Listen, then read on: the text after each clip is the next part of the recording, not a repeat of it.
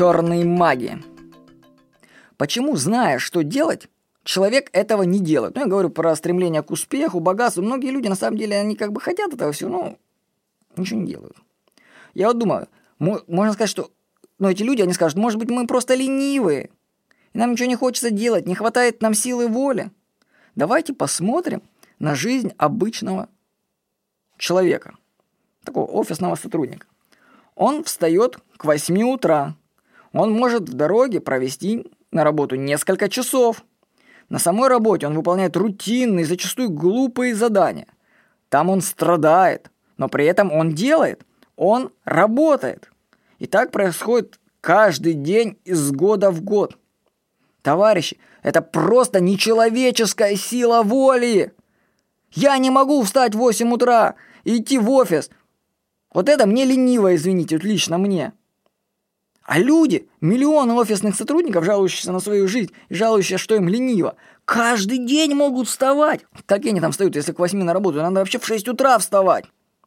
Эти люди обладают просто нечеловеческой силой воли. У них сила воли круче моей, я не знаю, в сотни раз, потому что я бы так не смог. А из года в год вставать к 8 утра, это бы просто вообще разорвало бы мою психику. А люди делают это. Значит, давайте признаем, что, значит, проблема лежит не в лени. У людей есть огромное упорство. Значит, в чем-то другом.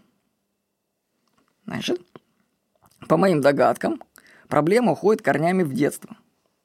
Ребенок постоянно приучается делать что-то за вознаграждение или наказание. При этом он подчиняется чужой воле, родителей, воспитателей, учителей.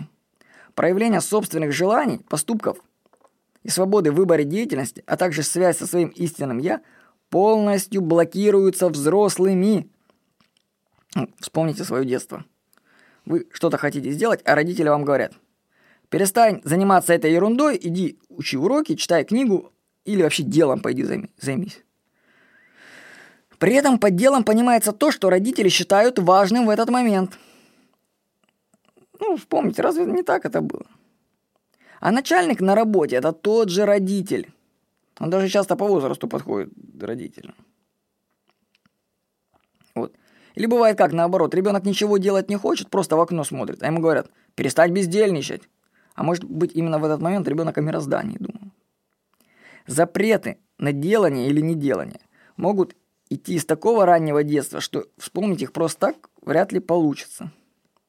Необходимо осознать, что взрослым человеком руководят программы, заложенные, когда он был еще ребенком. То есть на самом деле взрослые люди, сидящие в офисе, это просто пятилетние, трехлетние дети, понимаете? Ну, и они там застряли на уровне семи, там, или, может, трех даже. А начальник – это их папа или мама. И это дет, тот же самый детский сад или школа. Ничем не отличается это. Хотя, наверное, детей вообще с детства приучают к работе через детские сады, школе, университеты. Но это же надо как-то приучить ребенка, чтобы он высиживал столько времени на одном месте и тупо что-то делает. Вот у меня дочка, она не усидит на месте, извините. Я даже не посмотрю, но она у нас, правда, в школу не пойдет. Но сам факт, что программируются дети с самого рождения. Хотя в современном мире это уже не нужно. Потому что люди люди-роботы уже не нужны, нужны творческие люди сейчас. Так что необходимо осознать, что взрослым человеком руководят программы, заложенные, когда он еще был ребенком. Люди обусловлены желанием похвалы, ну, зарплаты или хорошего слова начальника. Вот человека похвалил, тебе начальник, и ты думаешь, Хм, как хорошо, меня ценят, забудь, я не могу уволиться, я ж так подведу коллектив. Это, кстати, манипуляция начальников уже та через это. Кого вы там, кому вы там нужны, извините меня. Руководство вообще по барабану. Но это я вам скажу со своей колокольни. Я это знаю, я был изнутри, я помню, как на меня оказывали эти влияния похвалы всякие страны. Я думал, да, я там нужен, ну как без меня я подведу людей. Я вас умоляю. Все это галлюцинации личные. Так что вот, наши действия как работников обусловлены желанием похвалы и страхом наказания. О, выговору, волнению запишут трудовую книжку, как плохо-плохо, я лишусь пенсии. Я вообще не знаю, где моя трудовая книжка, это бред. Так же, как и пенсия, это бред. Все это бред. Ну, людей просто так зашугали, что они стоит настолько это верят, что... Ну, это с детства идет, это внешние стимулы. В детстве внутренняя мотивация ребенка разрушается и заменяется внешним кнутом и пряником. И только под таким соусом человек вообще может что-то делать. Все внутренние стимулы у человека загнаны в глубокий подвал подсознания. Человек не знает, чего он хочет и что он может. Он не знает, что у него есть свобода выбора, что он уже взрослый, что у него есть право на ошибку, и за нее его никто не поругает за ошибки. Нужно осознать, что с самого раннего детства в людях уничтожается внутренняя свобода. Надо понять, почувствовать, перепросмотреть свое детство и начать искать себя и бороться со своими страхами. Каждый может делать то, что он хочет, просто так, без объяснения причин. Ну, рекомендую вам почитать на эту тему книгу «Безусловные родители». Читая ее, можно отследить проблемы своего детства и начать решать их. Также вы узнаете – Почему нельзя хвалить своих детей? Мы, например, дочку не хвалим, мы не говорим, какая ты молодец.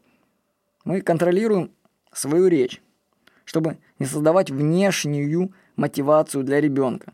И дочка находит сама свою внутреннюю мотивацию. Так что почитайте книгу «Безусловные родители». По крайней мере, если вы уже на себя там, может быть, вдруг это забили на свое развитие, то, по крайней мере, чтобы ваши дети выросли другими, необусловленными, так сказать. С вами был Владимир Никонов.